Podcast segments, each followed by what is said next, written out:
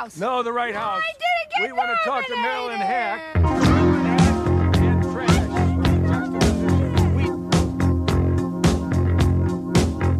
I'm from Canada Water.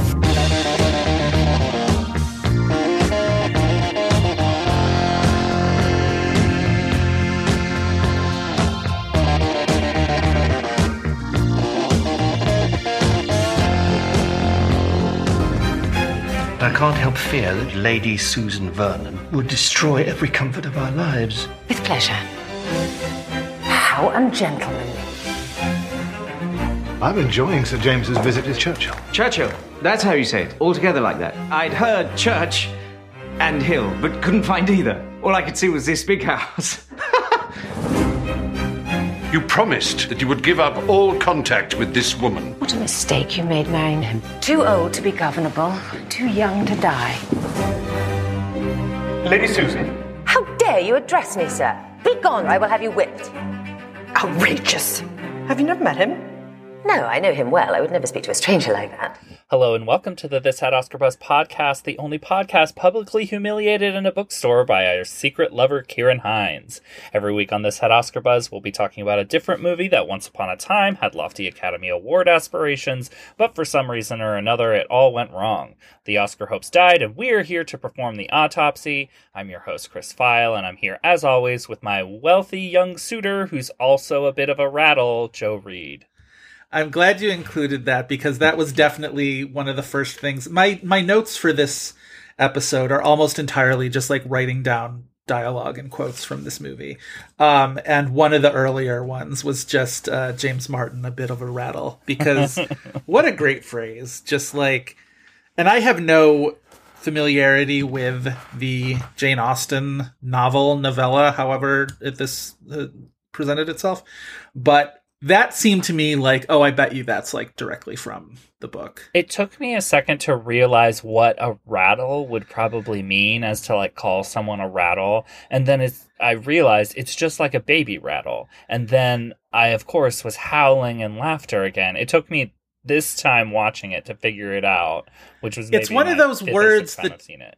Yeah, it's just one of those words that even if you don't know like the specific context, the specific definition uh, that it was used at the time, you're just like, oh, once you meet him, you're just like, oh, yes, well, of course, like yeah, that. he's just got even three sounds tiny rocks rattling Right, around in his right, head. That's what. right. That's all that's there. yeah. Uh, what a wonderful character! What a wonderful performance! What Tom a Bennett's so good genius movie. performance! Like, I would probably put it if I was going to do like top ten comedic performances of the past decade. He would be in there. Possibly it's the only really- man in there.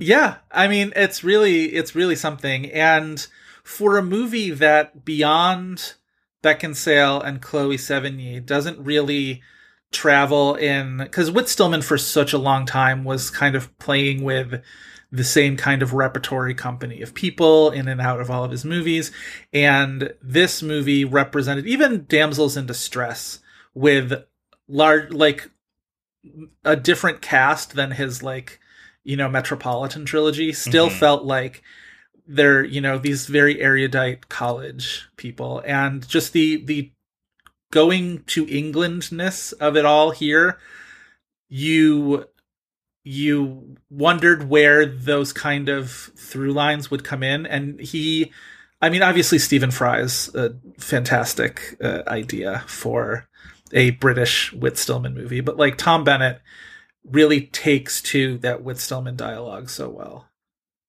Well, and he, I mean, it, it, it's it's a really fine line for this character too, because like we've seen a lot of idiot buffoons trying to Sure. present themselves as if they're not in movies, but like I don't really know how to put it of what makes this one so funny. It's maybe it, it comes to a degree of like it's not a complete buffoon, but it is you know somebody who is not uh, on the same level of even these very simple people that he shares you know his company with. Um, well he's completely guileless he's sort of there's nothing um kind of harmful about his idiocy it's just you know the original smooth brain i guess. Just the the original you know that that churchill line is a perfect introductory line for him because he sort of like travels down the rabbit hole of his own idiocy a little bit and he's very much just like trying to over explain why he thought church and hill and and there's he was looking for a church and then I was looking for a hill and he just keeps going on and on and on.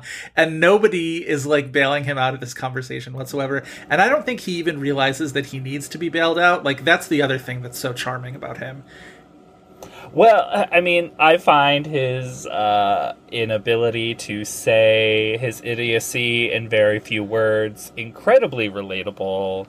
Uh, um, yeah, I just I love that performance so much. Yeah. But even just the rest of the cast, like, you know, uh, Emma Greenwell, who I don't believe is British, although now I want to look this up because I mostly knew her from Shameless, American Shameless. And yes, she's from uh, Connecticut. So um, Also, she played. Clark, famously of Saint Maud now. Okay, which I didn't make that connection until you just did right before we started recording. And like, it makes all the sense in the world now that I watch this. It was just like, of course that's her. And also just, there is something about Frederica in this movie where I just like have no patience for her whatsoever. Like I kind of, I mean, you're invited to take Lady Susan's perspective in this movie anyway. So you sort of have, um, you kind of adopt these kind of low opinions of everybody else who isn't uh, Mrs. Johnson, who isn't the Chloe Sevigny character. Um, and yet, like I'm I'm going through this whole movie and just like poor Lady Susan with this just like absolute drip of a daughter. just like I don't understand why all the DeCourcys like her so much, and everybody like they keep calling coming up with like you know the the uh the the Kent Nightingale and whatever, and the uh the um what's the other one? The person at the end who's like the something songbird the hampshire songbird or something like that and they start fighting over what her like beautiful nickname is going to be. And i keep i'm like uh what's this jason bateman in arrested development about mae whitman? I keep just being like her? Really? Like all of this all of this fuss over her? Huh. Um but that fits perfectly with her uh saint maud character who is also this very kind of like overestimated and it's very easy for uh for what's her face to be uh to be mean to her and whatnot um I would also call out um, Jenn Murray as Lady Lucy, who's kind of all Oh the my God. shrill of them, the one who is phenomenal if not sobbing at any given moment, on the verge of it, um, on the verge Yep. of a complete mental breakdown at all times, as just being so funny. But like, as you were saying, this whole adopting of their kind of mean, catty, um, like the, the type of reads against these characters that if you're not paying explicit attention to the dialogue, you might miss how just like so funny but also just scathingly mean Yes. they are to these characters. And it's perfectly cast in this Whit Stillman like way that like he gets what he's doing in that like you have the two stars who are the like catty fabu- more fabulous than the rest of these people friends. And Yes. then at least at this point the rest of the cast was pretty much people aside from Stephen Fry we maybe had at that point never seen before. Right. Um except Xavier Samuels in like Twilight movies right? Right. He's like that sort of like where do i know this handsome face from? And it's just like oh, okay. Like other movies where he plays the where do i know this handsome face from guy. Like that's sort of his that's his vibe um in this little era. I don't know. He was one of the was he one of the um sons and sunfuckers am i making that up? Maybe this did have a Sunfuckers uh connection somehow. Maybe it was him yes when I was doing my was research. We should specify to unfamiliar listeners when we joke Right. Sunfuckers. It's the movie Adore with Robin Wright and Naomi Watts. They'll think we're lizos. he plays Naomi Watts' son, oppos- opposite um, James Frecheville, who plays Robin Wright's son. Okay, so So he has the Uh, affair with Robin Wright. Does that make him the one that die? Doesn't one of them die?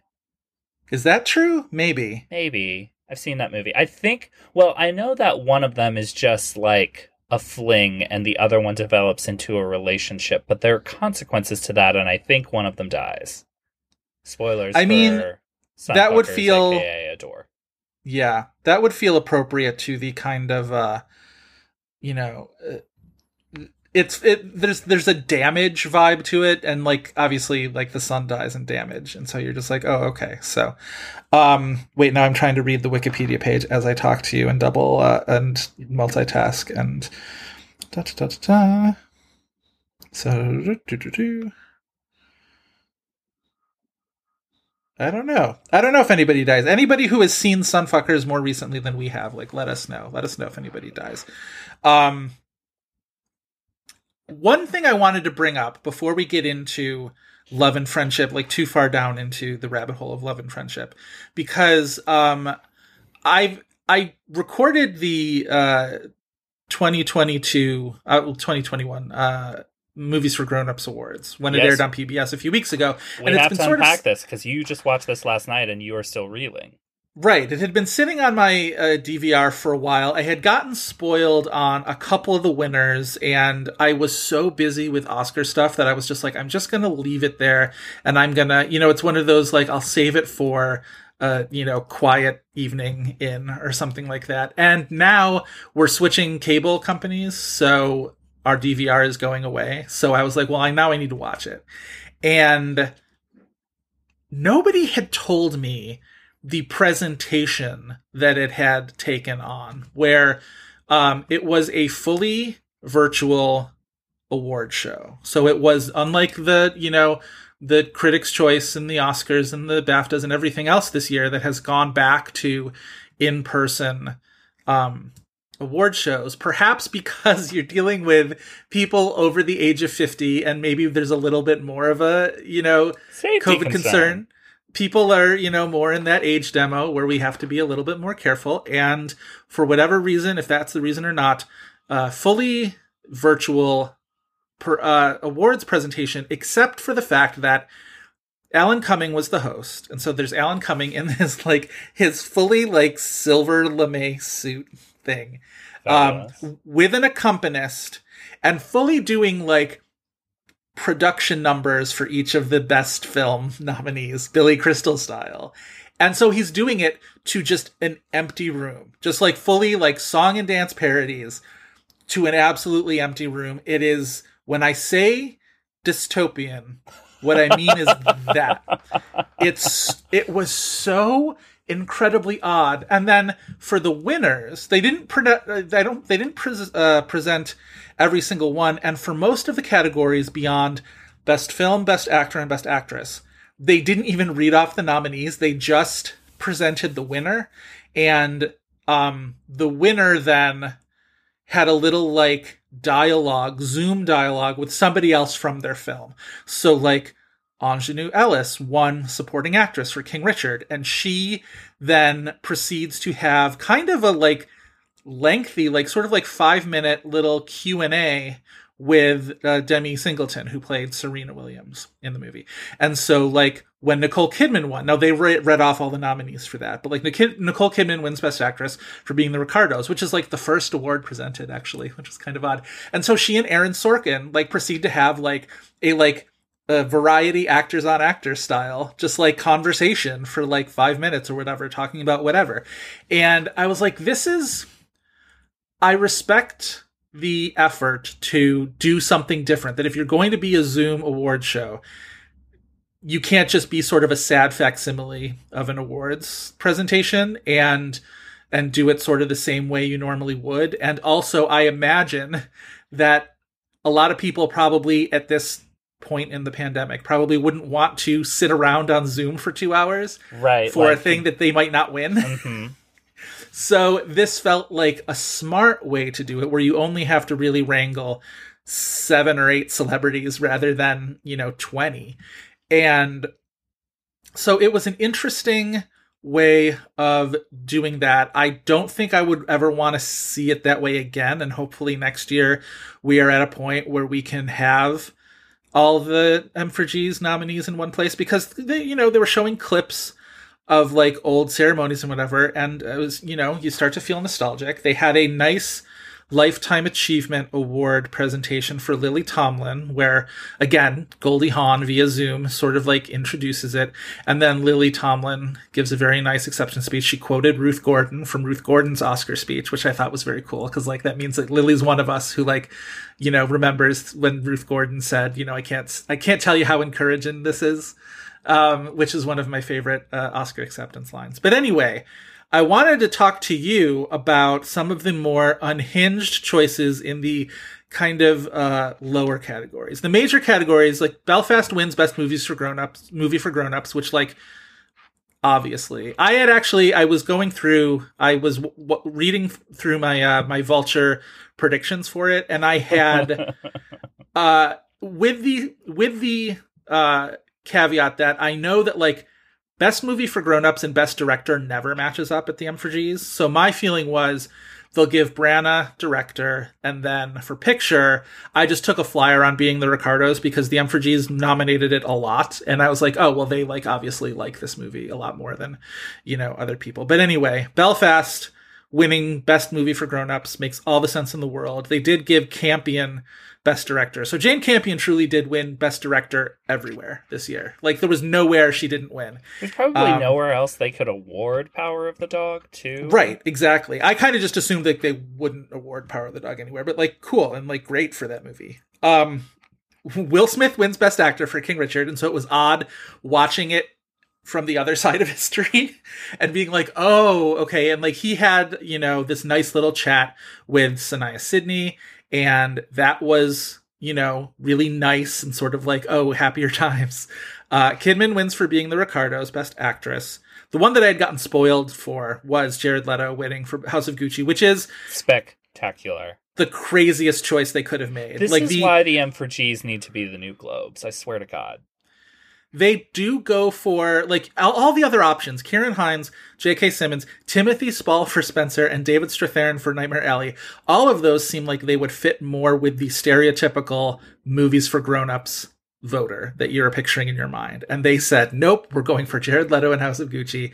And uh, stunning uh, that Jared Leto accepted that nomination, considering he's outing himself as over 50 which everything right. else in the world says that he does not want to acknowledge. That's an excellent point. That's an excellent point.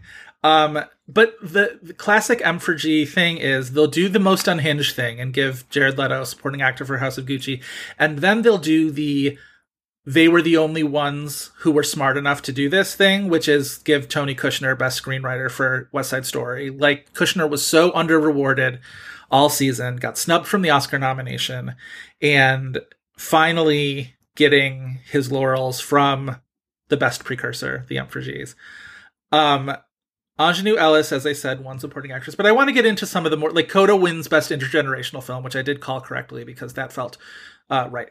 Best buddy picture. Are you looking at these winners, or am I going to surprise you if I? I am not. I feel like okay. I have not been. I thought I was spoiled on some of these, but I wasn't.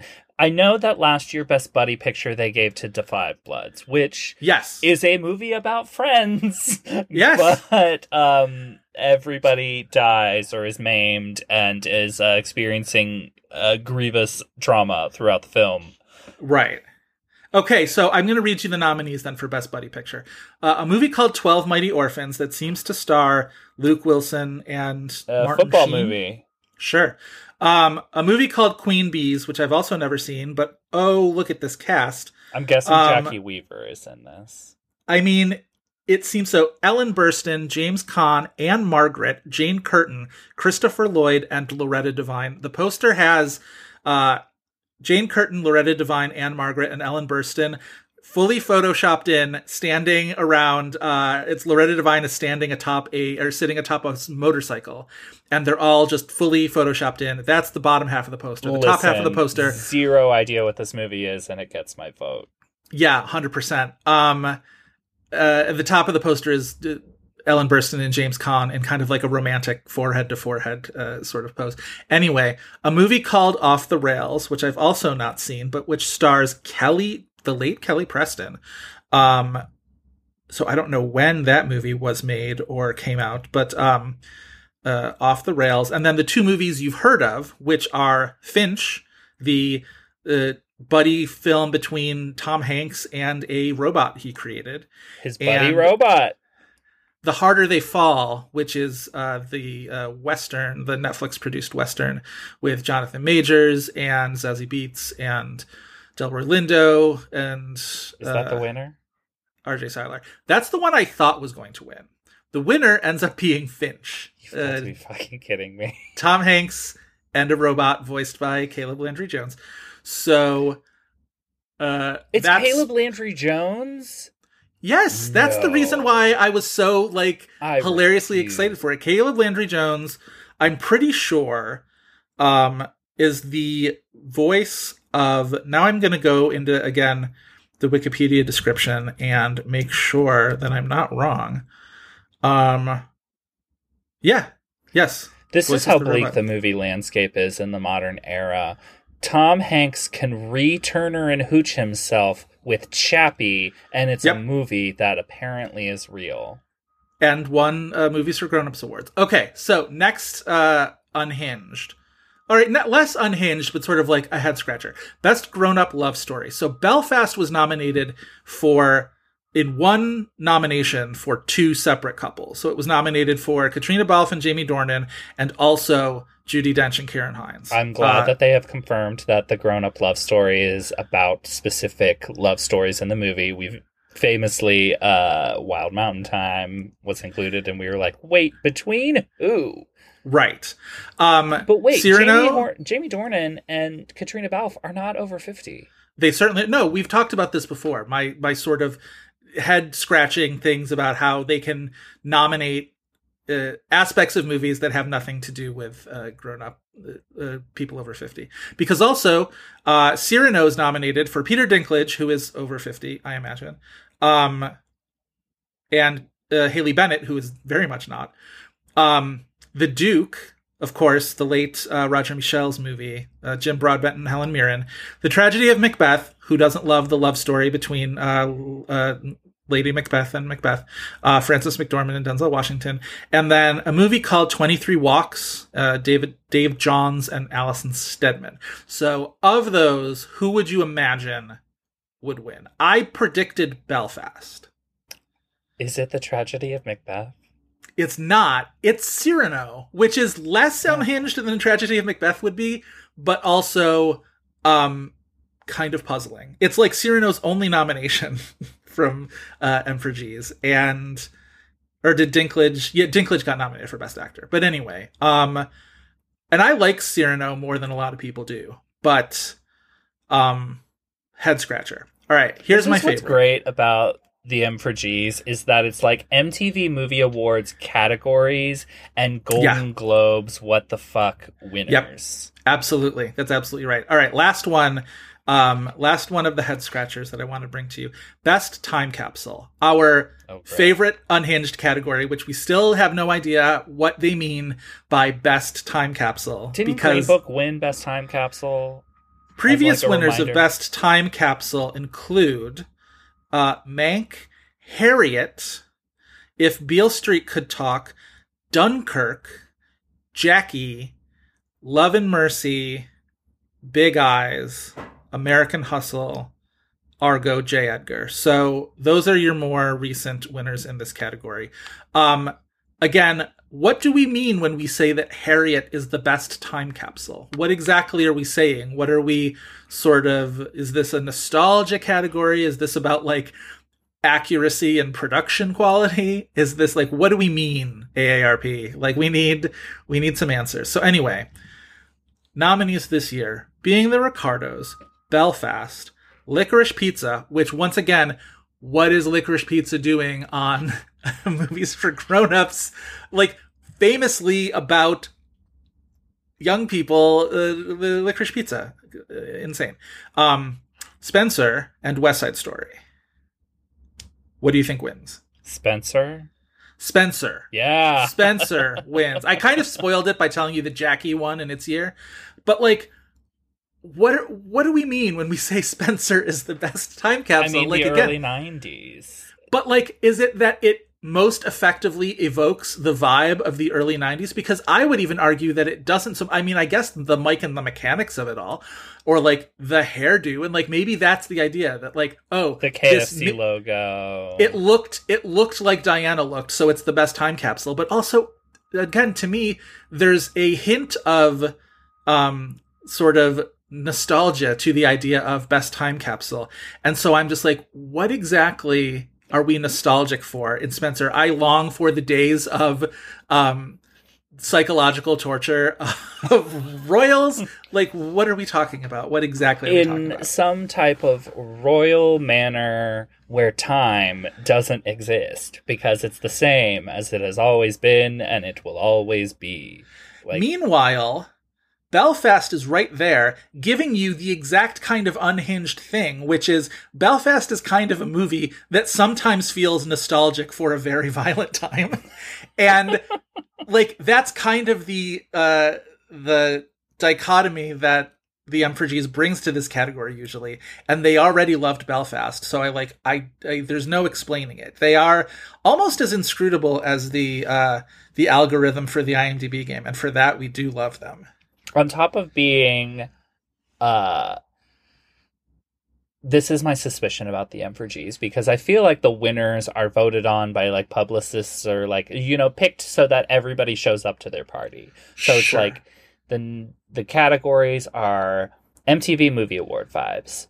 The unhinged winners are Golden Globes vibes, but then Yeah. also the kind of spreading of the wealth is please buy a table at our dinner ceremony National Board of Review vibes. Which comes across as even more odd in a year when there was no in-person ceremony. So, you know, it's all wild. It's all wild and crazy kids and um, wild and crazy adults, I guess, as it goes here. Um, but anyway, that's our movies for grown-ups update. We love what you do. Um, please bring us on as red carpet reporters next year or something. Let we us, are immensely available.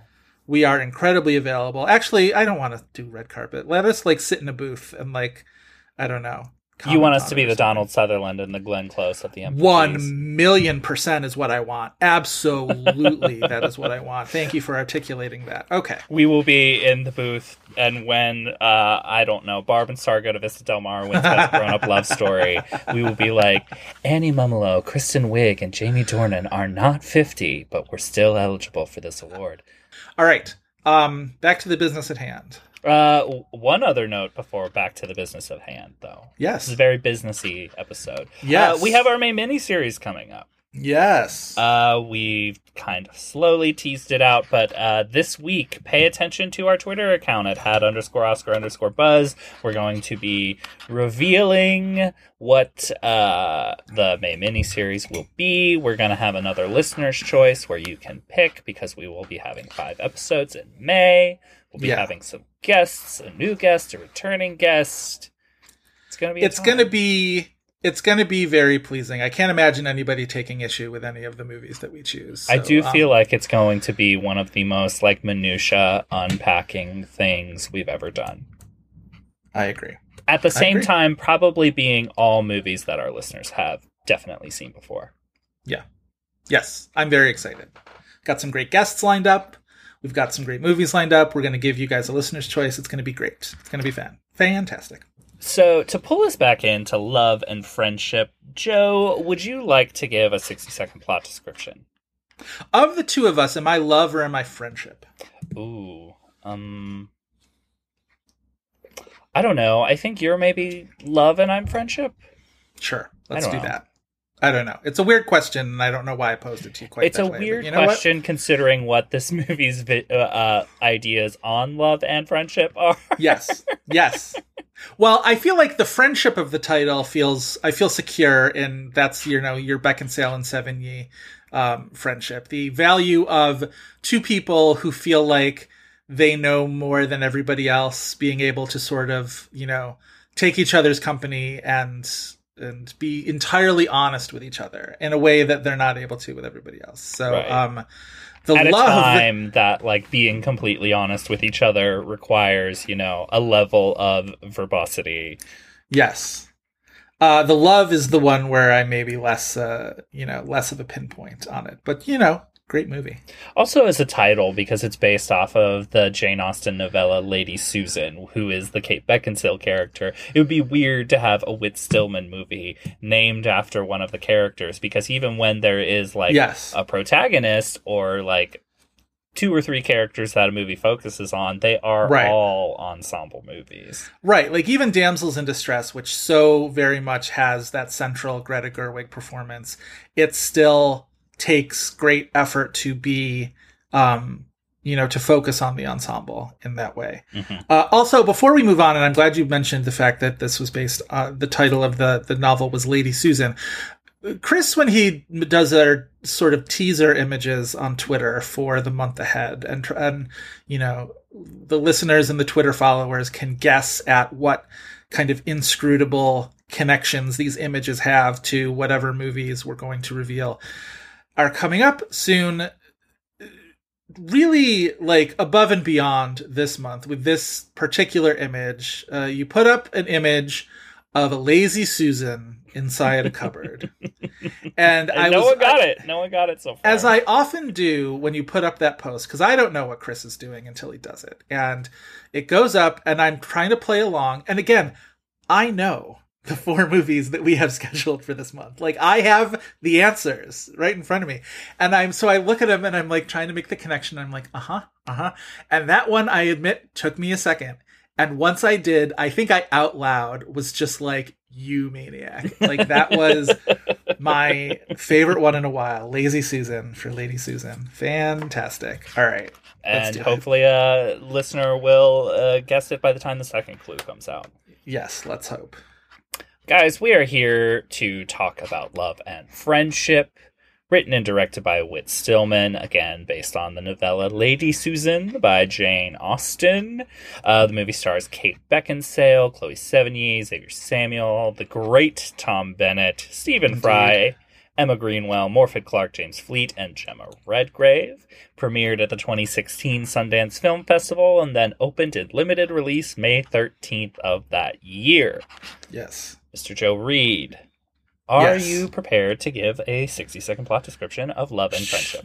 I am. We'll see if it fits within the 60 seconds, but uh, yeah. there's a lot that actually happens in this movie. Yeah. Uh, all right, then your 60 second plot description for love and friendship starts now.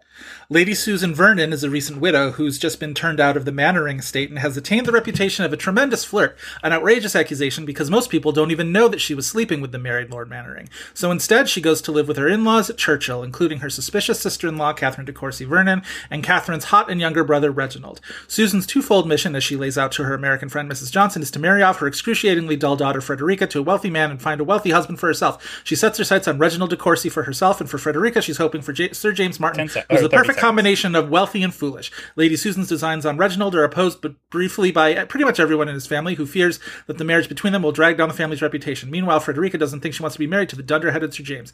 Reginald seems determined to marry Lady Susan anyway, though that plan gets derailed when Lady Mannering comes boo-hooing to Mrs. Johnson's husband, her guardian, that Lady Susan is stooping her husband, and she intercepts Ten a letter seconds. from Lady Susan to Mrs. Johnson that basically says, "Keep Reginald busy for me. I'm about to tap that Mannering ass," and makes Reginald read it out loud, and oh, what a mess! And yet, through sheer determination and the fact that the entire De Courcy family is mystifyingly fond of a young Frederica, Lady Susan manages to pull her feet out of the fire, manages Frederica off to Reginald, and decides to marry Sir James herself. Though day after wedding, pregnancy, and the newly separated house guest Lord Mannering seem to suggest that her days as a flirt are not long behind her. The end.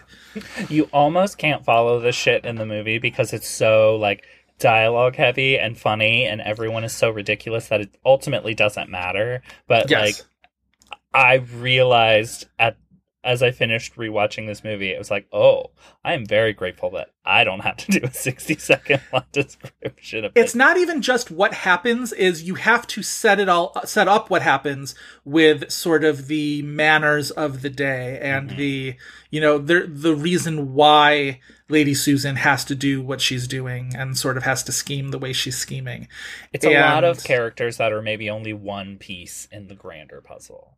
Right lord mannering in particular who says I don't think a word. I don't think we get an actual word of dialogue out of Lord Mannering. He just sort of like shows up and we're supposed to connect the dots that he's this like incredibly alluring presence for Lady Susan. I think it's probably intentional that we in the audience don't understand the appeal of him quite so much. He's not unhandsome, but like in a movie with like other handsome people, it's just I think it's I think we're meant to sort of he shows up and we're just like, oh, like Lady Susan's at it again, essentially.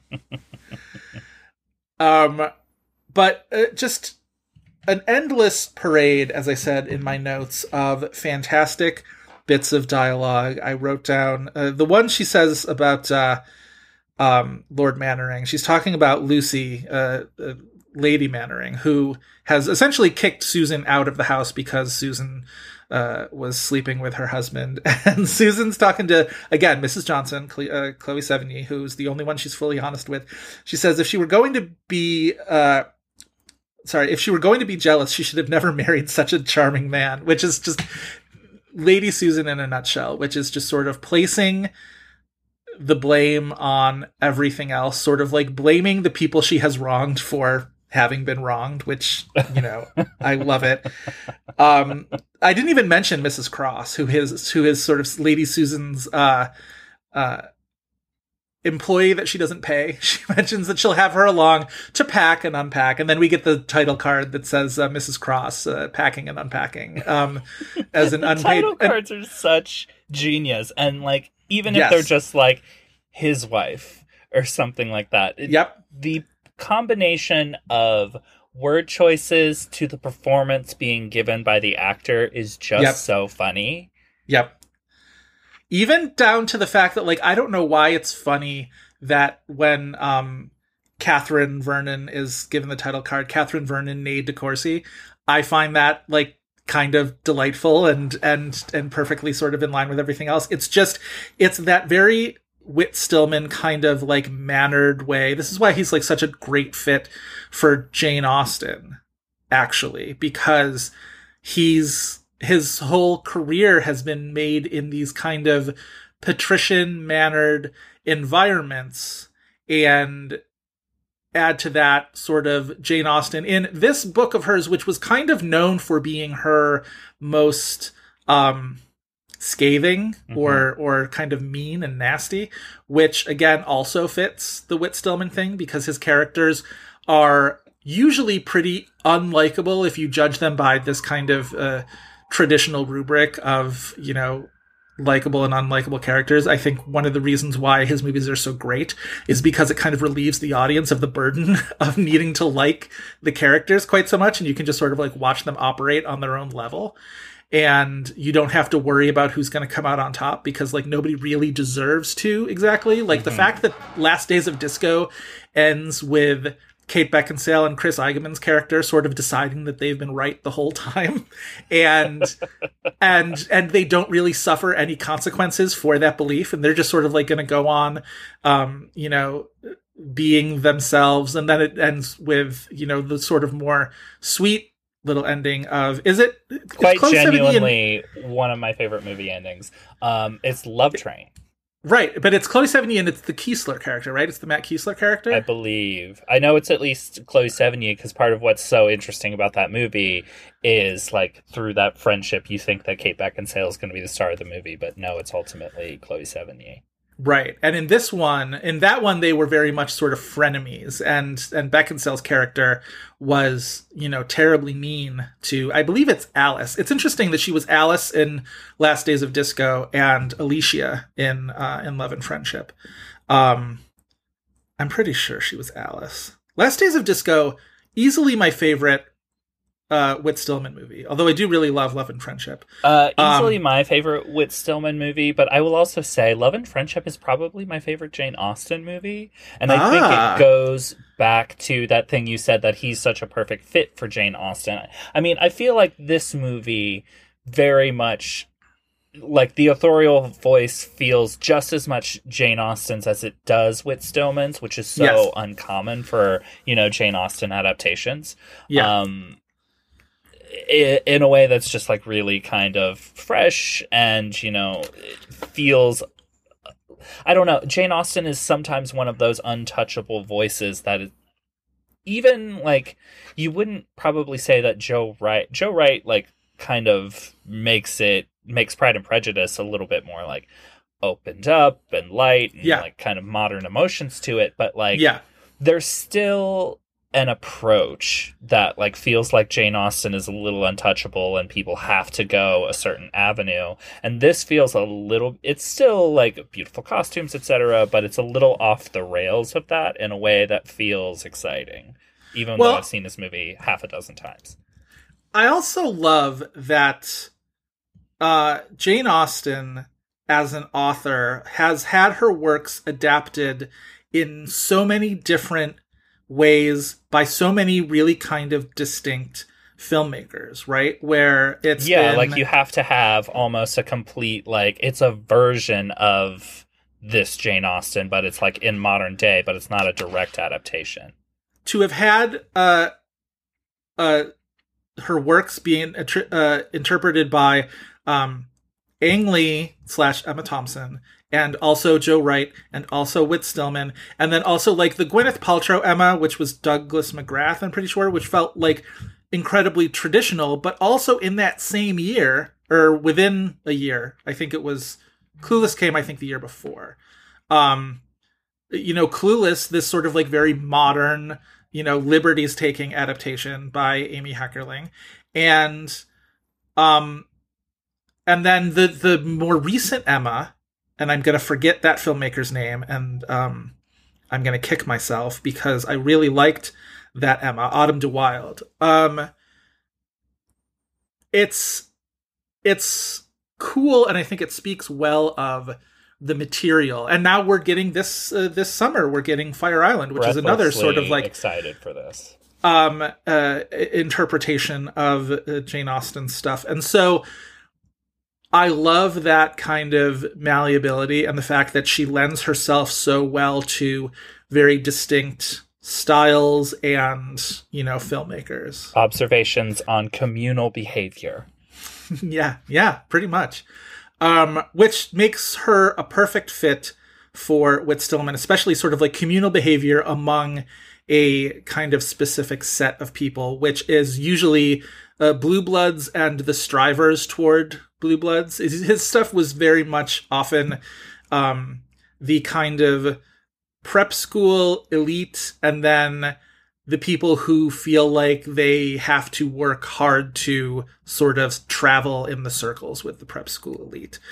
Um, his biography is in no way surprising when you've seen his movies. The fact that he was born to a uh, a, Philadelphia politician mother and father who was assistant secretary of commerce under John F. Kennedy, and um, has also this sort of like lineage that includes you know, uh, captains of industry. His great great grandfather, Charles Stillman, founded the town of Brownsville, Texas, which, like, um, uh, that kind of thing. And he went to all of the schools you would imagine he went to, including Harvard.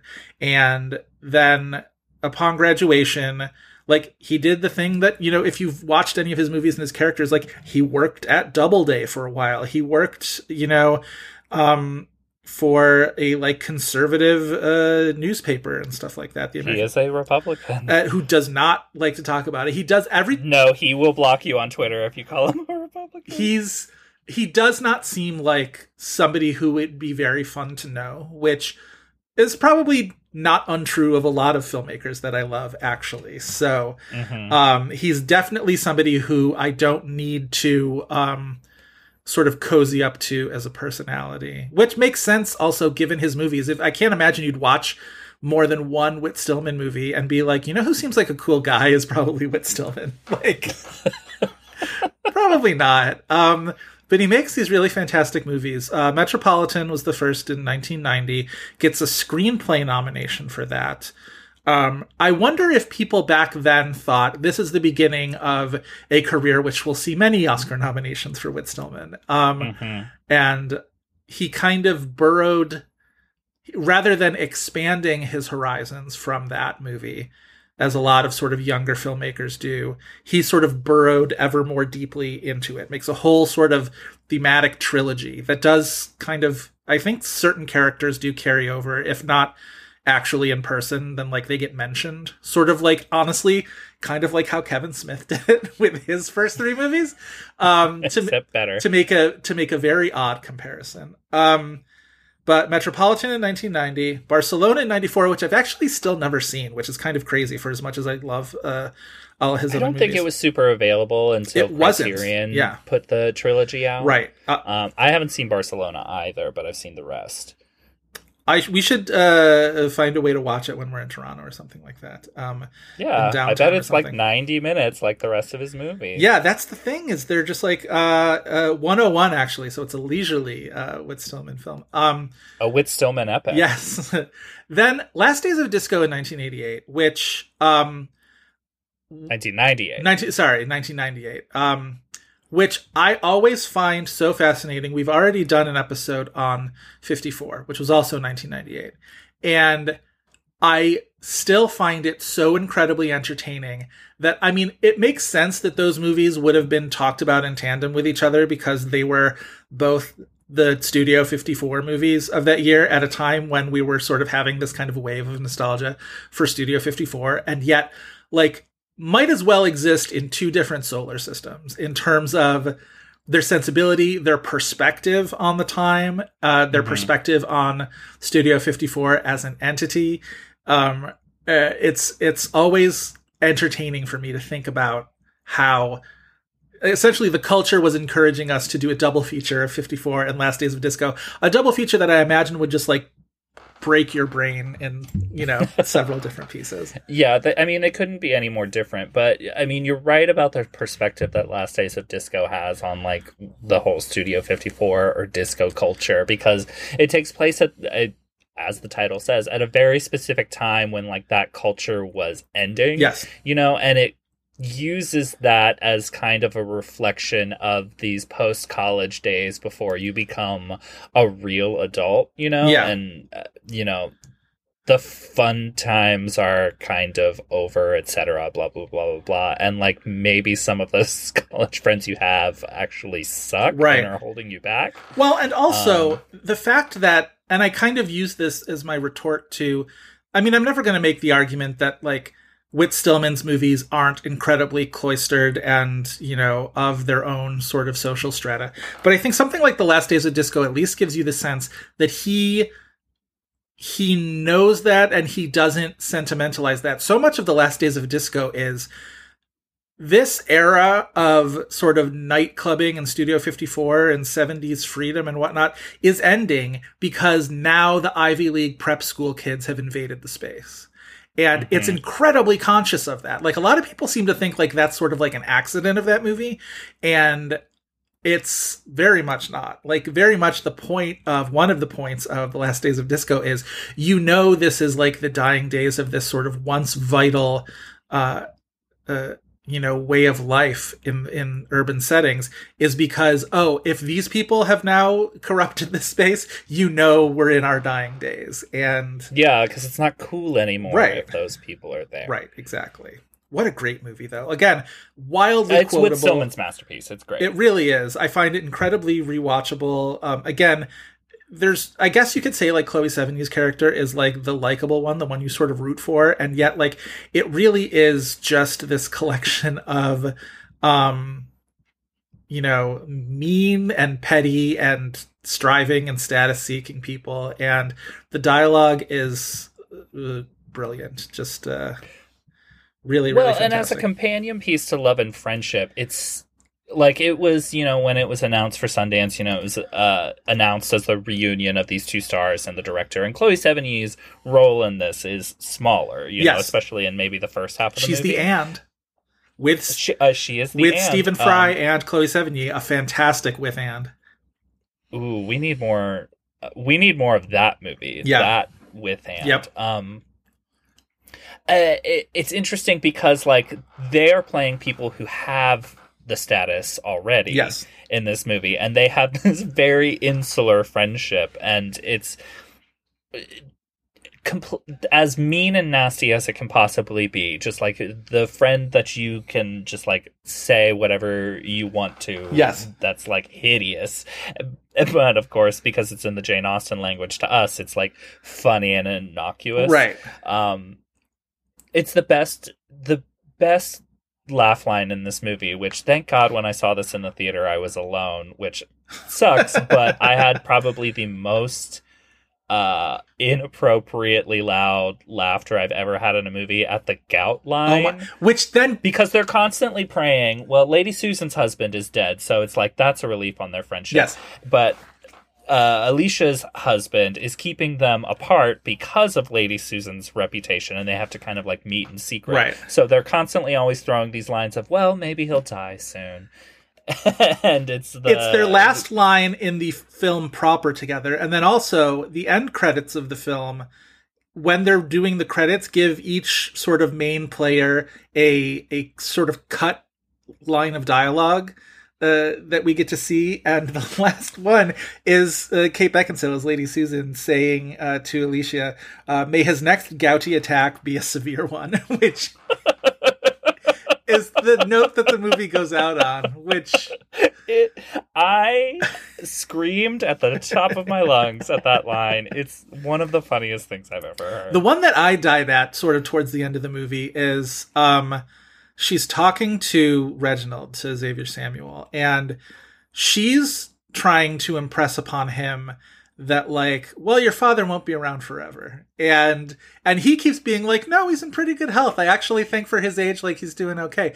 And she at one point just goes, ah, mortality. like she's trying to sort of push this, like incept him with this idea that like, you know, um, you know, your dad won't be around forever and you will uh, soon inherit his fortune. And she's kind of like pressing, pushing him at that point, I think, towards um, marrying her daughter. But uh, yeah, ah, mortality. And she's just, uh, insidious in that way. She also says uh, after she gets caught with the letter, uh, she's updating. Uh, she and Mrs. Johnson are having their kind of uh, catch up uh, about what happened, and um, and of course she's taking incredible umbrage that Reginald would have read the letter because it was not addressed to him, and that's such a social faux pas, and I can't believe it. And she's you know trying to you know brush off all responsibility and then mrs johnson goes well also though the footman like then basically said that you've been having this affair with lord mannering and she goes oh facts are horrid things.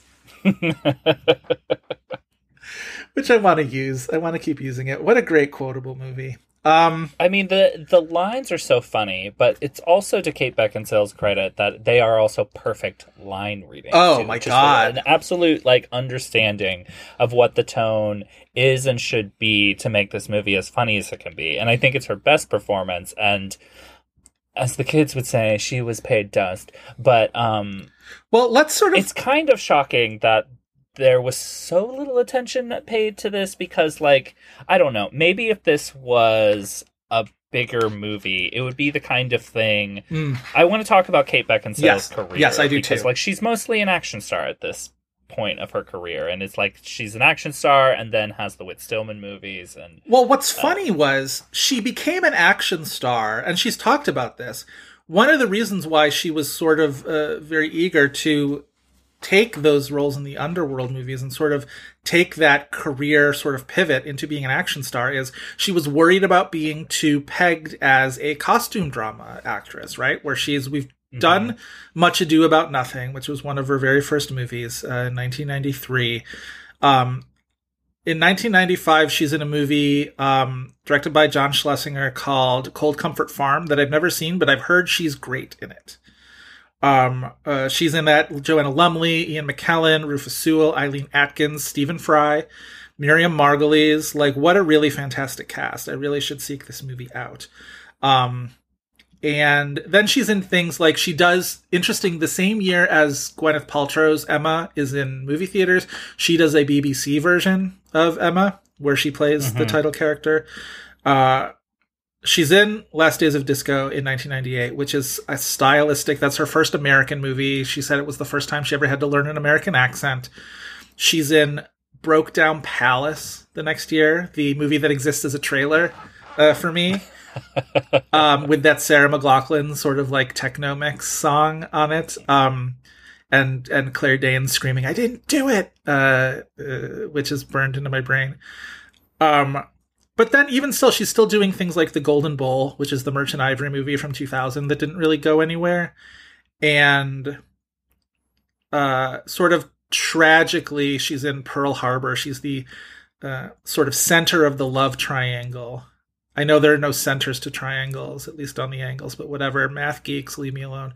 Um, uh, she's stuck in between Josh Hartnett and Ben Affleck in Pearl Harbor, and that movie was kind of widely derided, even though it should have won. She kept a part of both of them with her. I was gonna say. where she is. should have won Diane. Warren her Oscar for uh, for There You'll Be, but alas. Um, that same year she did Serendipity. Did you ever see Serendipity? Which I love, Serendipity. Really, I've never seen it. So you will go to bat for Serendipity. Okay. I mean, it's a, it's like not a logical good movie, but I love that movie. Is she American like- in that, or is she a Brit in in New York City? She's Brit. Molly Shannon is her friend. Oh. is it Molly Shannon? Yeah, it is. and it's she buys a Prada bag, but it's fake and it's Prado. I should see this movie. it's a very silly movie. Yeah, I should. I should check it out. That was a movie I I remember as being a uh, right after 9/11 movie. Exactly. Uh, that's sort of the the space it holds in my brain. Um, 2002, she's in Laurel Canyon and is kind of the part of that movie nobody ever talks about. People talk about McDormand and Christian Bale and Alessandro Nivola and Beckinsale's the one who is dating Christian Bale and is kind of uh, uh, the target of Frances McDormand as his mother. Um, Mhm. in this kind of uh I don't know if I would go so far as say psychosexual, but like it's not not psychosexual. Um uh, Lisa Cholodenko wrote and directed that one. And then right after Laurel Canyon is when she does Underworld, which is directed by Len Wiseman, who she would go on to marry in 2004. Uh, they just got divorced only a couple years ago. Um, but Underworld is 2003, so they, I imagine, met and got together on Underworld. She does four Underworld movies, it's looking like. Um, well, it's only a cameo in Underworld Rise of the Lycans. I imagine that is a prequel. I don't really know I Underworld beyond. So. I've only, I want to watch all the Underworlds because I think I've seen the first one, but I if I have, I remember nothing about it. I've definitely seen the first one. That might be the only one I've seen. Um, but uh, also it's indistinguishable. There's the I, at least from what I know about them. There's the one where there's snow on the poster, yes. where the poster is snowing. I could have probably. The other thing about the Underworld movies is the first one, at least, co-stars um, Michael Sheen, who Kate Beckinsale was married to at that time. She sort of goes into Underworld married to Michael Sheen and comes out of Underworld married to Len Wiseman, which um, uh, Hollywood is a fabulous place. Um, yeah, I've only ever seen the first one. I am, remember Bill Nighy's character death in that one pretty vividly, but that's kind of the only thing. I also like was very very hot for Scott Speedman at the time, so um, that was also a consideration for me. I feel like Did you watch at Sundance the Lena Dunham movie Sharp Stick? yes, I did. Scott Speedman in that movie, man, is so like uh, the movie. uh, You know, whatever. There's defenders. There's people who hate it. Whatever. Yeah, but I didn't Scott. Speedman. I will go to bat for Scott Speedman in that movie. a movie somebody do a movie where Scott Speedman's character from that movie and Simon Rex from Red Rocket um encounter each other and are perhaps rivals or something. Um I am Team Scott Speedman. oh, wow. What a nice man that character that he plays. oh yeah, like he's definitely like a much nicer person than uh than the horrendous character that Simon Rex plays in uh, in Red Rocket, that's for sure. Um but anyway, back to Kate Beckinsale. So Underworld kind of then puts her into a different category. She also does Van Helsing in 2004, which is a boy. tremendous flop and uh, kind of wi- widely reviled. And so by the time then she's doing that, she's also in the same year as Van Helsing, she's in The Aviator. And I remember by that time, it was like who is this unworthy like actress from Underworld who's gonna da- d- dare to play us such shit. Ava Gardner? And it's like, and it's she's an odd fit for Ava Gardner if you've seen Ava Gardner in anything actually, um, sort of temperamentally, but it's not like she's an unworthy actress. She had been so, you know, good in these other things. And people, I think once sort of Underworld and Van Helsing happened, this cultural memory of anything she might have done before that was sort of wiped clean. And, um, yeah, she caught a lot of shit for that. Um, other than the Underworld movies from there, she's, it seems she's the love interest to Adam Sandler in Click, plays his wife in that, a movie I've not seen, but I know is a Oscar, is it winner? nominee. Nominee for I don't makeup? Think it won that makeup category. No, it did. It it, it just uh, was nominated. It lost to uh, Pan's Labyrinth, which makes all the sense in the world. Um, it's just odd to imagine even those two in the same category. One movie she did that I saw in theaters that I can't imagine too many people remember is the David Gordon Green movie Snow Angels. Like even among David Gordon Green forgotten movies, this one's pretty forgotten. Um, Is she good in it? yeah, I mean, I don't remember a ton about the movie. It doesn't make a ton of uh, impression on me. It's her, Sam Rockwell, Michael Angarano. Um, I remember liking Michael Angarano in it quite a bit. Um, I believe it is a movie about a uh, grieving parent, something. Sounds like uh, that era of David Gordon Green for sure. Yeah, it was a Sundance movie. Uh, big surprise. That same year, she does that horror movie Vacancy with Luke Wilson. That is, I watched it a few years ago during one of my like one scary movie a day Halloween things. Uh, not very good, not very memorable. She gets some awards. Yeah. I remember it being not Identity at that time Yeah, because it was like hotel horror. right. But it's also, I believe, it's kind of also uh, torture porn adjacent a little bit. Interesting. um it's it's it's unpleasant i will say even among uh horror movies um 2008 when does Nothing But the Truth? 2008 so that's the next year after vacancy um gets a little bit of uh, awards buzz for that this was the valerie plame movie before um what's the Doug Liman one Fair Game. fair Game. which came And this is the one that was more fictionalized than Fair Game was. Like she's not playing scare quotes Valerie Plame, but she's playing Valerie. Plame. Right. Uh, directed by Rod Lurie, who had directed uh, The Contender. And it's her, Matt Dillon is in this movie. Uh, Vera Farmiga, I remember, who was. Uh, one of them was Judy Miller and one of them was Valerie Plame, and I can't remember who, which was which. Beckinsale was playing the reporter, right? And Vera Farmiga was playing the spy? That I believe is what it actually is, and they were both Critics' Choice nominated for it. Fascinating. Yeah, they were I definitely. believe Vera Farmiga also was. Beckinsale definitely was. Yeah.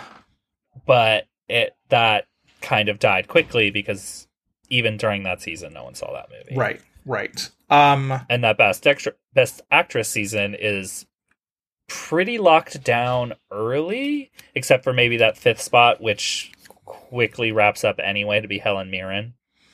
Oh, that was uh 2009. Am I thinking the wrong year? No, I believe it was a 2008 movie, although it might have not uh it might have been a weird release uh, release date. Oh, like it was released in 09? maybe. Give me a second. I'm going to I'm going to uh, tumble down this uh yeah, it was it was 2008. So uh, at that Critics' Choice, that was the year that Hathaway for Rachel getting married and Meryl Streep for Doubt tied. Damn, I thought of the wrong year. Yeah. Sorry. Um, but that year also, like, there was a lot. Like, that was Streep for Doubt. Winslet had her two movies that she was sort of a little bit in flux for. Um, Angelina Jolie for Changeling, Melissa Leo for Frozen River. Um, Cate Blanchett was nominated at Critics' Choice that year for Benjamin Button, and she never really even was able to crack that lineup too successfully. Like, she was definitely seen as very much an outsider, even though she was in the nomination leader, you know, uh, the movie that year, Benjamin Button. So, Well, and for this year, I guess what it is is that a small movie that few people had seen. There was a real like rallying mission around Melissa Leo and Frozen River, and like Frozen River came really ahead with that because Yeah. I would imagine it in a Best Picture ten, it would have been nominated. Yes, I agree. Yes, I agree with that. I don't think Changeling would have, but yes, Frozen River I think would have. Um, it's wild to me that in two consecutive years, Meryl Streep tied for the Critics' Choice Best Actress prize. That she tied Hathaway in 08 and then famously uh, tied Sandra Bullock in 09. Uh, that was when uh, Sandra Bullock planted one on her uh, on stage when they accepted. Famously, Yeah. her lover Meryl Streep. Yes. Okay, this Critics' Choice though, I don't remember Meryl and Anne Hathaway accepting together. Was one of them not there? It's very possible. I don't remember that acceptance at all. Critics' Choice Best Actress has tied three times in its existence, and they've only been around since 1995. Which I know you can't engineer a tie, but like it seems very Critics' Choice mealy mouthy. We want to like increase our odds to be uh, Right. to be These right. awards are not chosen by people in a closed room. It's everybody filling out their ballots. right, and yet, like just by accident, it seems like the most critics' choicey thing to be like, oh, we don't know if Glenn Close or Lady Gaga is going to win the Oscar, so we'll just give it to both of them, like that kind of a thing. Um, uh, that was the that was the other tie, Glenn Close and Lady Gaga. Um, but anyway, yeah, nothing but the truth. A movie that nobody really thinks about nowadays, is even with regard to, you know, Kate Beckinsale, the optimists like we are. Um, Without looking it up, I'd question how available it is. It's probably rentable because most things are. Yeah. Sometimes you'll be surprised. Yeah. Um, and then she just ends up doing like a lot of movies that uh, you don't really remember very much. She does a movie, uh, Dominic Sena movie called Whiteout in 2009. She does another movie with Sam Rockwell and also De Niro and Drew Barrymore called Everybody's Fine. That oh yeah, the Christmas movie. Yes. Um, a Mark Wahlberg movie called Contraband in 2012. Another Underworld. She's the uh, she's the uh, lead female in the Total Recall remake. Like just like choices. You know what I mean? Um, kind of a bunch of unfortunate choices. She's in a Karen Moncrieff movie called The Trials of Kate McCall. She's in a Michael Winterbottom movie called The Face of an Angel. Uh, what else? What else? Uh, a Terry Jones movie called Absolutely Anything with uh, Simon Pegg. Like just like a whole lot of stuff that just doesn't. Again, I'm trying to get away from saying doesn't exist, but like just a lot of stuff that doesn't exist anymore, um, or exists like Total Recall does, sort of infamously. And so that's where her career was going into Love and Friendship. And I remember feeling like a palpable sense of relief that it was going to be a Last Days of Disco reunion because that stood as this like shining beacon to me of Kate Beckinsale in my life. And I was just like, yes, finally. Like, you know, so I had a lot of uh, expectation for her performance in this movie, and she lives up, Mhm. she lives up to it tremendously. Well, I, I mean, it's even though it's not my winner, I still think this is like a note perfect performance. Absolutely. Um, and like uh, uh, at a comedy register that we don't see very often, and that's incredibly difficult to pull off, and yet she feels perfectly cast. So I don't know. It just feels like this thing, this performance that you know I don't know. It felt like at the time, it felt like people saw this movie and for whatever reason didn't think it was worthy of mentioning, even though I can't remember anybody who didn't enjoy this movie. Um, yeah, if you saw it, I think you you ended up really really liking it. It was incredibly well reviewed. It was also in and like you know, they did not do Amazon did not do enough of a campaign for this. Amazon put it wasn't one of their priorities. All of its no. This is only the second year that Amazon Studios was releasing. And it was the Manchester by the Sea year. So like they had their contender and they again smartly we talk about, you know, studios sort of making smart calls and sometimes it leaves movies that we love out in the cold and it's often, you know, that was the right call to go like Manchester by the Sea was the was the one that was going to succeed and it's too bad that uh that a great movie like Love and Friendship doesn't get as much of a push. Um that's also a very even for like costumes. Why wasn't it nominated? right You know, right um it again felt like a kind of fledgling a, a, a studio tr- figuring out how to do awards. And to date it's the only year they ever did any good at it. So um they did not take the the lessons that they learned from their early success but uh, we've talked about that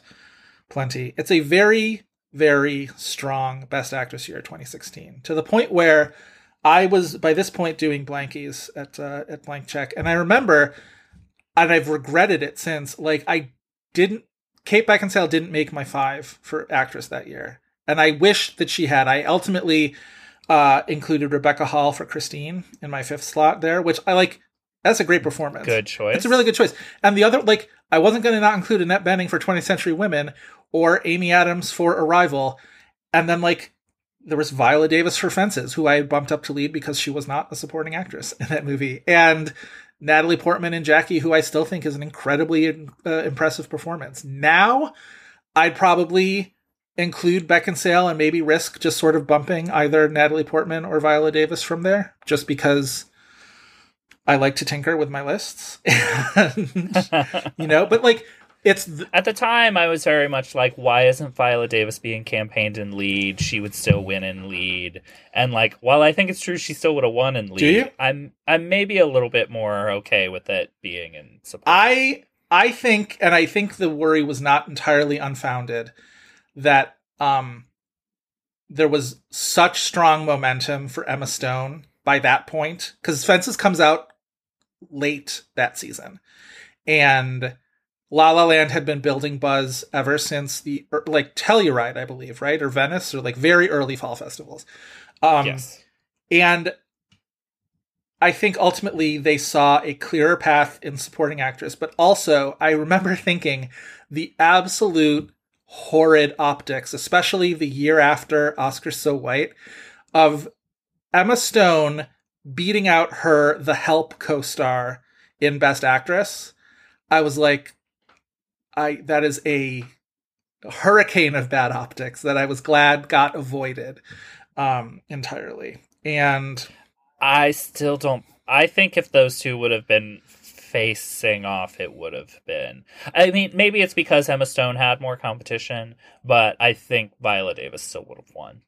It's possible. It's possible. I don't. I, I don't know if I, I can go with you there. But like like again, we talk about the competition that year. That was Isabelle Huppert in Elle. That was um, Ruth Negga in Loving. That was. I mean, obviously, you know, we talk about Streep getting the nomination for Florence Foster Jenkins, which uh, none of us feel like Blech. should have happened. But like Susan Sarandon in The Meddlers that year. Um, uh who else Hailee Steinfeld in edge of 17 just in terms of like not stuff that was going to get oscar nominated but just like the strength of performances in that category that year was Amy Adams is the famous snubby At- shocker non-nominee. yeah Annette Bening as well although i think we all sort of saw that snub coming by the time it happened Right, but we did. um no less painful because that was i thought that was my winner that year uh for sure mine as well. Um, but a great, a great, uh, a great lineup that year of contenders. And again, I do wish I had sort of stuck to my guns. Kate Beckinsale was again a late kind of bump down when I did Blankies that year, and I should have kept her. I think even for people like us, it's kind of a brutal year where it's like, you know, we're gunning for faves who probably don't have a chance, like Kate Beckinsale. Yep. But like 2016 is like just uh, a, a font of great leading actress performances. This is where I sound like I'm, uh, you know, just going against the grain uh, uh, for its own sake, but I do genuinely feel stronger feelings about Isabelle Huppert in Things to Come right, versus Elle. I love Sandra Hüller in Toni Erdmann. right.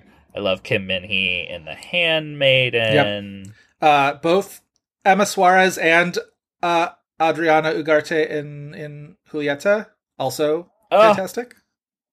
Oh my god. Yeah. Um, and then it's like that Amy Adams performance. Like I, I- also a note perfect performance, and like the movie works because her performance is so good. Like Arrival, we're talking about. Arrival. Yeah. What did I say? No, you. you- I just I'm Oh, okay. orienting myself. Yes. Um. Yeah. No. Fantastic year. And the other thing is, the other year that I have Beckinsale sort of in my lineup is for Last Days of Disco in '98, which is another just wildly, incredibly competitive and great year uh, for supporting actress that year. So that's the year. If for if you're listening to orient yourself, that was the year that Judi Dench wins for Shakespeare in Love. Um, her primary competition, no pun intended, that year was Kathy Bates for Primary Colors.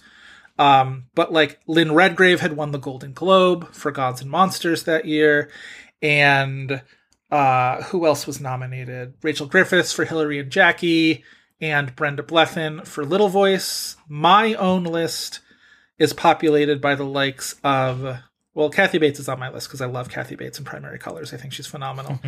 um, Joan Allen and Pleasantville was that year. It's kind of why it's still wild to me because Joan Allen was in the midst of her hot streak at that point, Mm-hmm. and yet didn't get uh, nominated for Pleasantville. Lisa Kudrow got a bunch of like uh, indie attention for her performance in The Opposite of Sex. Uh, Toni Collette Great performance. Toni Collette is phenomenally good in Velvet Goldmine, and uh, that movie was never really considered for anything more than its crafts, which is too bad because like she she's the quintessential um takes a long drag from your cigarette. I haven't heard that name in 50 years. like that's what I think of when I when uh, somebody makes that joke. Like that's uh uh, that's who I see. Patricia Clarkson in High Art was a if she didn't win the Indie Spirit, like she was at least nominated for the Indie Spirit that year. Um, Laura Linney in the Truman Shows that year, but like Beckinsale, I think is right up there in that in the top echelon of that for Last Days of Disco. I think she's just truly incredible in that one. So she tends to sort of be great in years where like it's an uncommonly insanely great year for competition. And she's never really like I think when we speak objectively, she's never come close. I can't imagine she's made the top 10 uh, in any in any voting year. And yet worthy at least twice as far as I'm concerned. I mean, 2016. It's it. It goes beyond even. I think her. Even though, again, I think she's perfect in this movie. But like, Whit Stillman's already an Oscar nominee. So why wasn't there more? Yeah.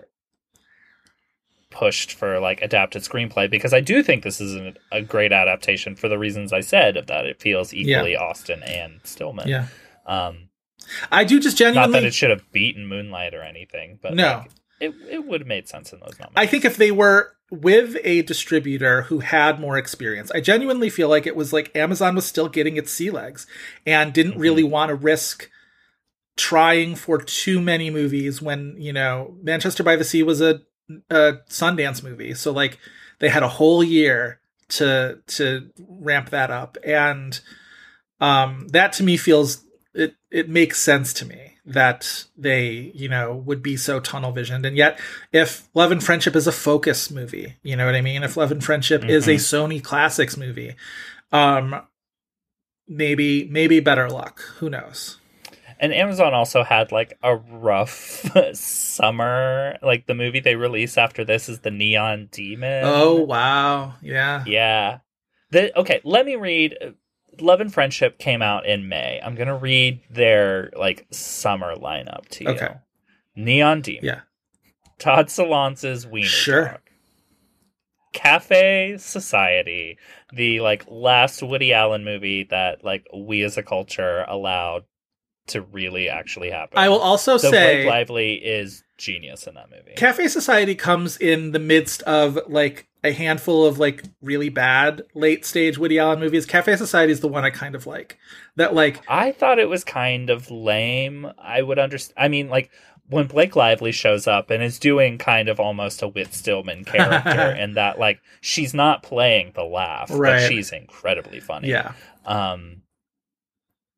Boy, like it's certainly like not in a an memorable movie. in an era that was populated with like your magic in the moonlights and to Rome with love and wonder wheel and whatever like to me cafe society still sort of stands out as um better than those other ones They also had the delayed release of The Dressmaker, which like Ah, felt like boy. got shoved under the rug and Totally. I kind of want to we've done so many Winslets in the past year, but Yeah. I do kind of want to do that movie to get like a resurgence Yep. in any way we can to uh lead the path on people Yeah. reassessing that very fun movie. still have never seen it um Will oh, I think you're gonna have a time. will when we uh when we eventually do it but uh yeah yeah that's a chaotic summer that's uh you know how did you spend your summer vacation with uh some of the weirdest movies uh, we could possibly have uh, have released yeah Uh, this is also a movie that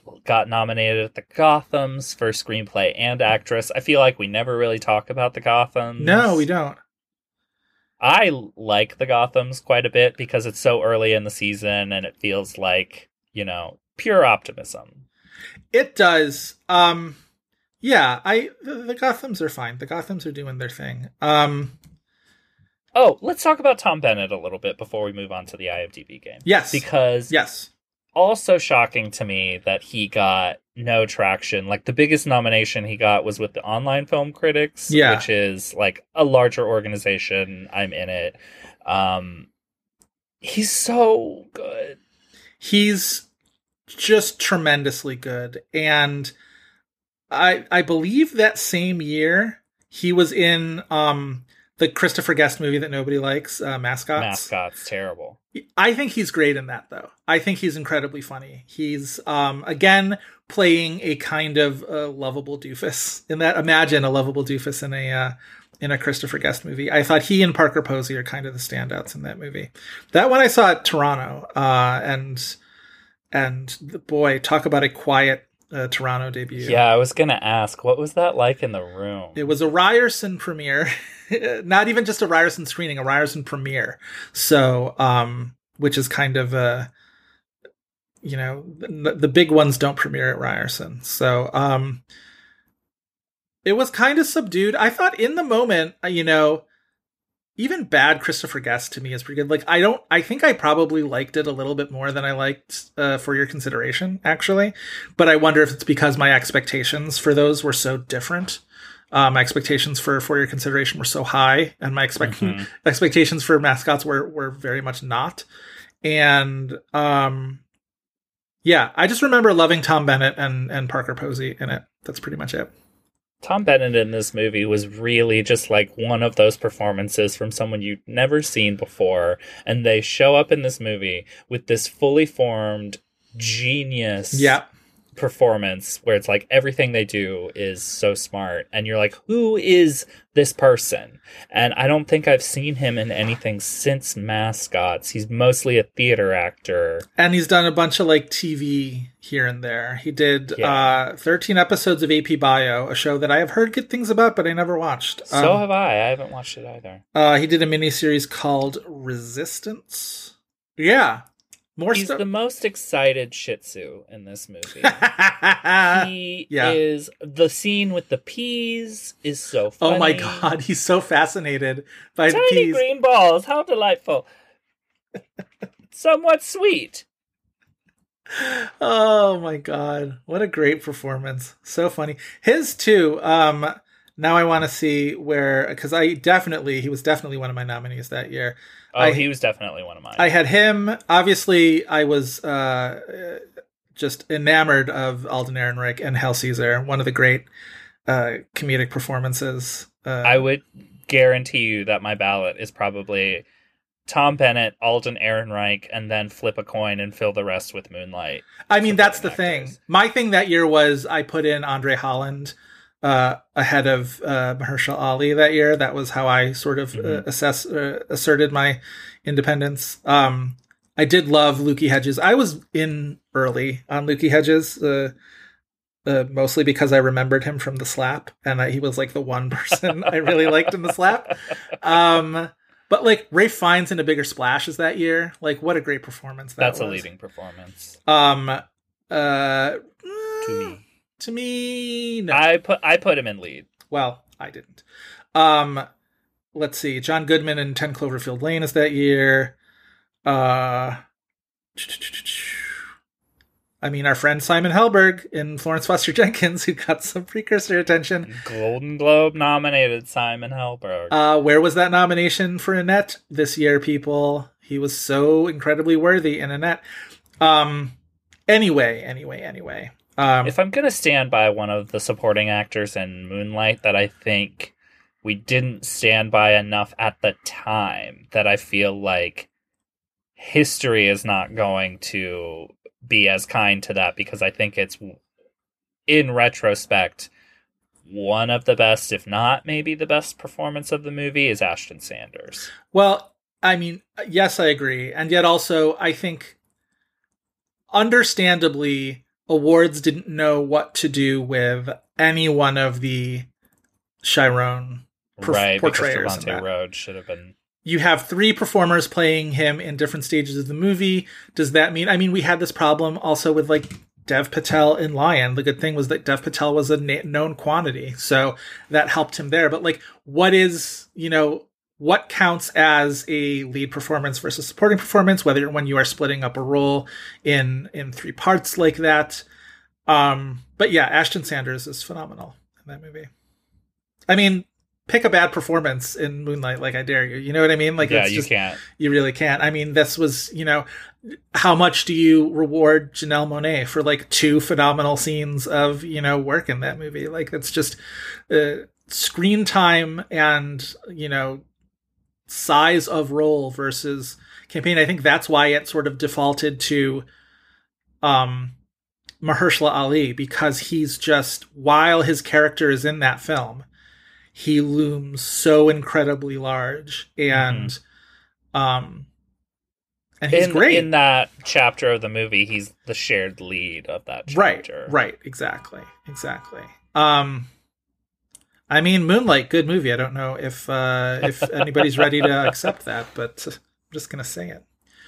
All right, what Anything else? Anything else about love and friendship before we move on to the IMDb? Let me let me peruse. Um, the, speaking of Tom Bennett, the bit where he believes wholeheartedly that there are twelve commandments, and when when he's told that there are only ten, he then jumps to, "Oh, we're just getting rid of two of them. I wonder which ones we can lop off." This is me earlier in this episode with the certainty of what Best Actress year we were talking about, and I was entirely wrong. um, telling you, he's a very relatable character. uh, incredibly, incredibly relatable character. Uh, opening credits, I loved. Uh, I mentioned Kate Beckinsale and Emma. Facts are hard things. Yeah. Um, yeah. We also wish that uh, Stephen Fry's character's next gouty attack be uh, be his A last one. one. Yeah. Yeah. Great movie. Loved it.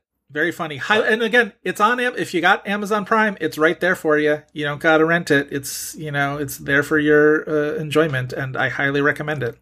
For 90 minutes of your day. You won't regret it. Yep. All right, would you like to explain to our lovely listeners what the IMDb game is? Yeah, I think I will. Why not? Every week we end our episodes with the IMDb game, where we challenge each other with an actor or actress and try and guess the top four titles that IMDb says they are most known for. If any of those titles are television, voice only performances, or non acting credits, we mention that up front. After two wrong guesses, we get the remaining titles' release years as a clue, and if that's not enough, it just becomes a free for all of hints. Hooray, that's the IMDb game. Would you like to give or guess first? I'll give first. So mine um I kind of chose a little bit deliberately and this one is going to be very difficult for you to get without like a whole lot of hints and maybe not even then, but I think it's going to be fun to talk about anyway. So I'm going to Oh. sort of hang you out to dry for the purposes of a good conversation. Um I uh, went into. Uh, we mentioned Kate Beckinsale uh, played Ava Gardner in the Martin Scorsese movie The Aviator. Uh, that film garnered three acting nominations. Cate, uh, Cate Blanchett won for uh, playing Katharine Hepburn. DiCaprio uh, was nominated for playing Howard Hughes, and then the surprise nomination came for one Mr. Alan Alda. One television performance on Alan Alda. Which Alda's is MASH. which is MASH. Correct. Yeah. Uh, is the Aviator in there? It is not. Damn. Um. Okay. Uh. Interesting. No more television. I would have thought that his Oscar nomination was in there, which like people treated like it was a surprise. But if you were paying attention, he got BAFTA nominated, right? Yeah, there was. I remember one precursor towards the end there that was a little bit of a canary in a coal mine. Right, and he was showing up later. Um, Yeah. trying to think. Uh, Take your pick of a bunch of Woody Allen movies. Uh, Did you ever see Betsy's Wedding? He's the dad in Betsy's Wedding. I've never seen. um, well, Betsy's Wedding is one of those movies that used to be on TV a lot, so I think I've probably seen some of it on television, but never the whole thing. well, and it's semi reviled too, but like it was treasured in my household, probably because we were unwell people. Who was Betsy in Betsy's Wedding? Um, uh, Molly Ringwald. Ah, there we go. Um, okay, so Alan Alda, I'm gonna guess. I'm gonna just guess one of the Woody Allens. Is it Everybody Says I Love You? It is not Everybody Says I Love You. All right. So two strikes. Your missing years are 1981, 1989, and 2019. 89 is uh, Crimes and Misdemeanors. Correct.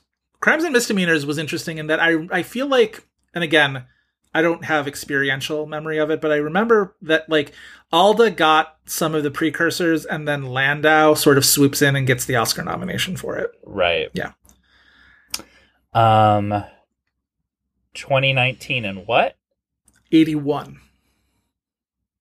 Okay, I don't. Uh, uh, 81's the one I don't think you're gonna get, so I would probably 81 is as Mash is wrapping up. Yes. 2019, I think I'm gonna get faster. It's Marriage Story. It is Marriage Story. He's so funny in Marriage Story. I they show up at his weird office or apartment or something, and there's like, what's going on in that scene? Isn't there like something in a kitchen? maybe that's like, who is this woman?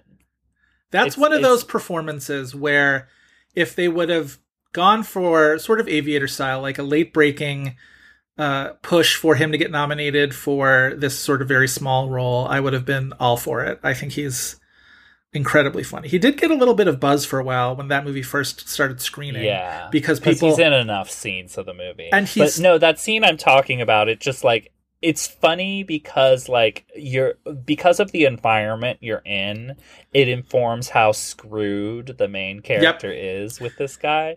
Um, I, isn't that no, the if one? there's any small performance in Marriage Story or too small for an Oscar nomination performance that needs a nomination, it's Merritt Wever. Well, I mean, I, I'm not going to argue with either one of them. I think they're both uh, phenomenal in that movie. What a great cast.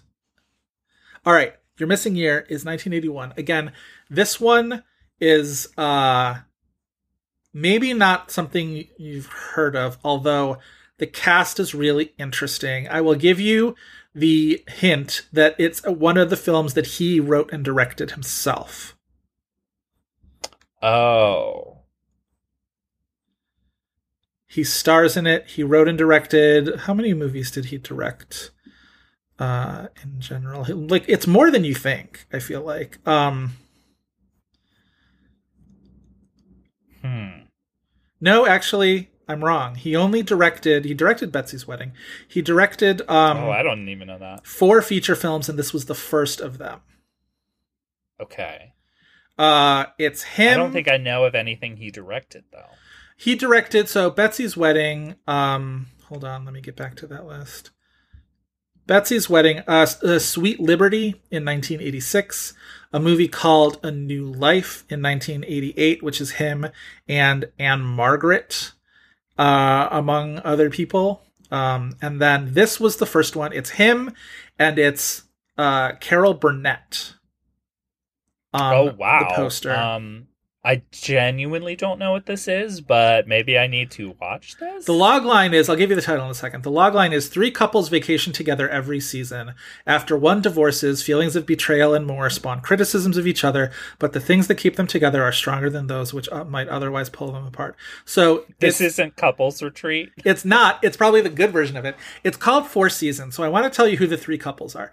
The first couple is Alan Alda and Carol Burnett. They're the ones who are on the poster. There you go. Um, second couple is Len Cariou and Sandy Dennis. Perfect. And then the third couple, which is the reason why I've pulled this, uh, is Rita Moreno and Jack Weston, who were both in uh, The Ritz that I watched the other night for the first time, which is the film adaptation. you were having of- a time. I have you ever seen that movie? No. Highly recommended. Um, uh, based on the Terrence McNally play that Rita Moreno won the Tony Award for. Um, it's so the Ritz is I want to say 1976, and it's directed by um the guy who directed uh like Superman 2. What's his name? Richard Lester. And so it's, and again, based on a Terrence McNally play, it's this farce where um, Jack Weston plays this. Hold on, let me bring up the IMDb because I want to get all the names of everybody right. Um, plays this uh, guy whose father in law has just died, and he is about to inherit the uh, I think it's like sanitation business or something like that, like trucking business, something some sort of like family business. Um, and Jerry Stiller plays his brother-in-law who wants to essentially uh, kind of get rid of him, and it's either like knock him off or in this case, uh, discredit him. And so uh, Jack Weston thinks he's going to get uh, he's to get killed, and so he's fleeing. And he flees to he tells the cab driver, "Take me to a place that nobody would ever think to look for me." And he drops him off at this bathhouse in again 1970s New York City. And he sort of enters this kind of you know world that he never knew existed out there in this like big elaborate bathhouse. Uh, F. Murray Abraham plays this incredibly sort of you know. Uh, uh fabulous and forthright and and and uh, horny uh, uh, bathhouse denizen, and Rita Moreno plays essentially like the in-house entertainment, Googie Gomez, who is this like just hugely over the top, uh, big, you know, ambitions. She has this like long-standing grudge against this producer who she keeps talking about, who always fired her from things. She thinks Jack Weston is a producer who can help get her a job. Other people think Jack Weston is just like a gay guy who is in the bathhouse. Treat Williams plays, uh, you think he's an assassin, but he's really there to like get the dirt on Jack Weston, and he has this like permanent Mickey Mouse falsetto voice, and like he's in a tiny towel the whole time.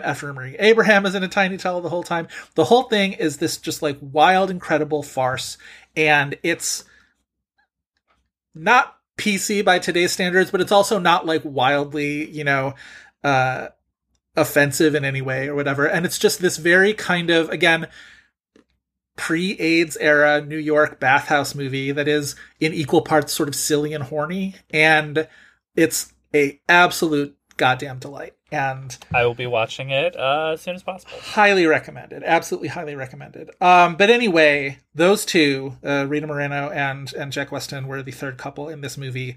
Four seasons. That is the fourth Alan Alda IMDb movie. So thank you for taking that journey with me. I love going on a journey with you, especially if it's going to bring me to this wonderful movie. Listen, you had me at Terrence McNally. Yes. You had me at Rita Moreno. You really had me at Tiny Towels. I I was watching a clip of her. She was doing an interview like maybe in the like early 2000s or whatever, and she was talking about this role that she won the Tony for, and she said that Terrence McNally put it in the play after seeing her sort of like playing this character, sort of like spinning this character from nothing at a party at James Coco's house. That she was just sort of like they're hanging out, and Terrence McNally's there at James Coco's house, and she's singing um, the thing that makes it into the movie. She's singing um, uh, "Everything's Coming Up Roses" in this very heavy sort of Puerto Rican accent. Um, if you know, if you imagine her uh, character, uh, her Cuban American character from One Day at a Time, she's doing sort of like similar sort of uh, accent work in this, but it is just like, again, she's a 15 out of 10. And it's everything I've ever wanted. It's so funny. Wonderful. Yes. Well, for you, I just want to loop back to your earlier uh, question of which one are we, love and friendship. Clearly, between our IMDb game choices, I am love and friendship, Sure. and you are hate and misfortune. right. Um, because for you, I went back into the Whit Stillman filmography of his past uh, performers, and I have given you a gift just for you. Uh, I'm giving you Greta Gerwig. oh, have we never done Greta Gerwig? We haven't, uh, and one of the credits is listed as a writing credit. The other are all listed as starring. A writing credit in something she's not in? You're not going to say. All right. I'm not going to answer that question. I I feel like if it was for something that she wasn't in, like Lady Bird or Little Women, it would be a directing credit and not just the writing credit. So I'm going to imagine that the writing credit is for one of her Noah Baumbach collabs. I'm gonna guess Frances Ha. But you would think that those would be for a writing credit and not the starring credit? well, I I mean, you know, six of one, half dozen of another, I guess. Either way, I'm gonna guess Frances Ha is one of them. Frances Ha is correct. It is not the writing credit. Interesting. Well, all right. So put a pin in that. Um Now I imagine eh, God, is it gonna be something totally unhinged like Arthur or something? Um I doubt it'll be something cool like House of the Devil. Uh, all right. I'm gonna. I'm gonna take a flyer then on Ladybird. Ladybird is the writing. Is the writing credit? That's so weird that it would be writing and not directing. It's definitely an SEO thing because, like, the awards tab probably gives it a boost because she definitely won more writing prizes than directing prizes for that. Okay. All right. Again, though, you I you think. you constantly try and and logic the algorithm, and I think the algorithm exists to resist your logic. But I hear you. Um. All right, Mistress America. Mistress America is correct. All right. I deserve to go four for four. Greta Gerwig? I deserve to go four for four on Greta Gerwig, and yet, all right. So, Little Women is out then. If there's uh, uh, no other writing or non-acting credits, so, all right, Greenberg. Greenberg is correct. Yeah. All right.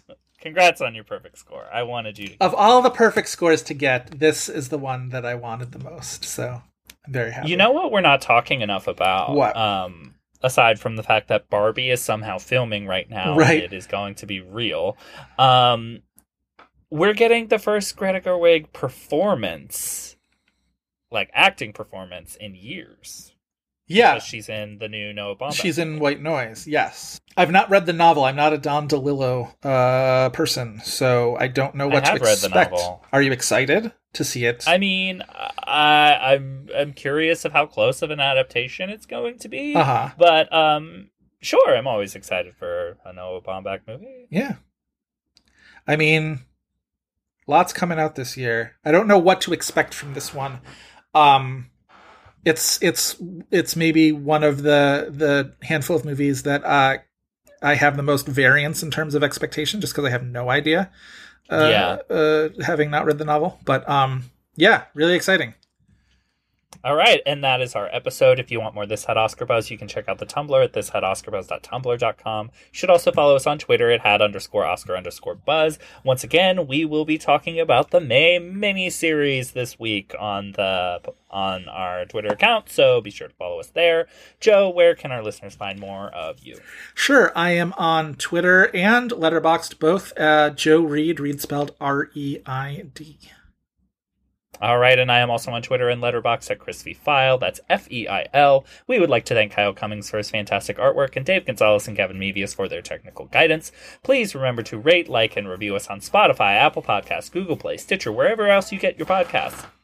Five star review in particular really helps us out with Apple Podcast visibility, so tell us that we are neither a pod nor a cast, but together a podcast, and you stand corrected with a nice review. And if you don't, may your next uh, bout of gout uh, be a severe one. That's all for this week. We hope you'll be back next week for more buzz. Bye. Don't you know that it's time to get on board and let this train keep on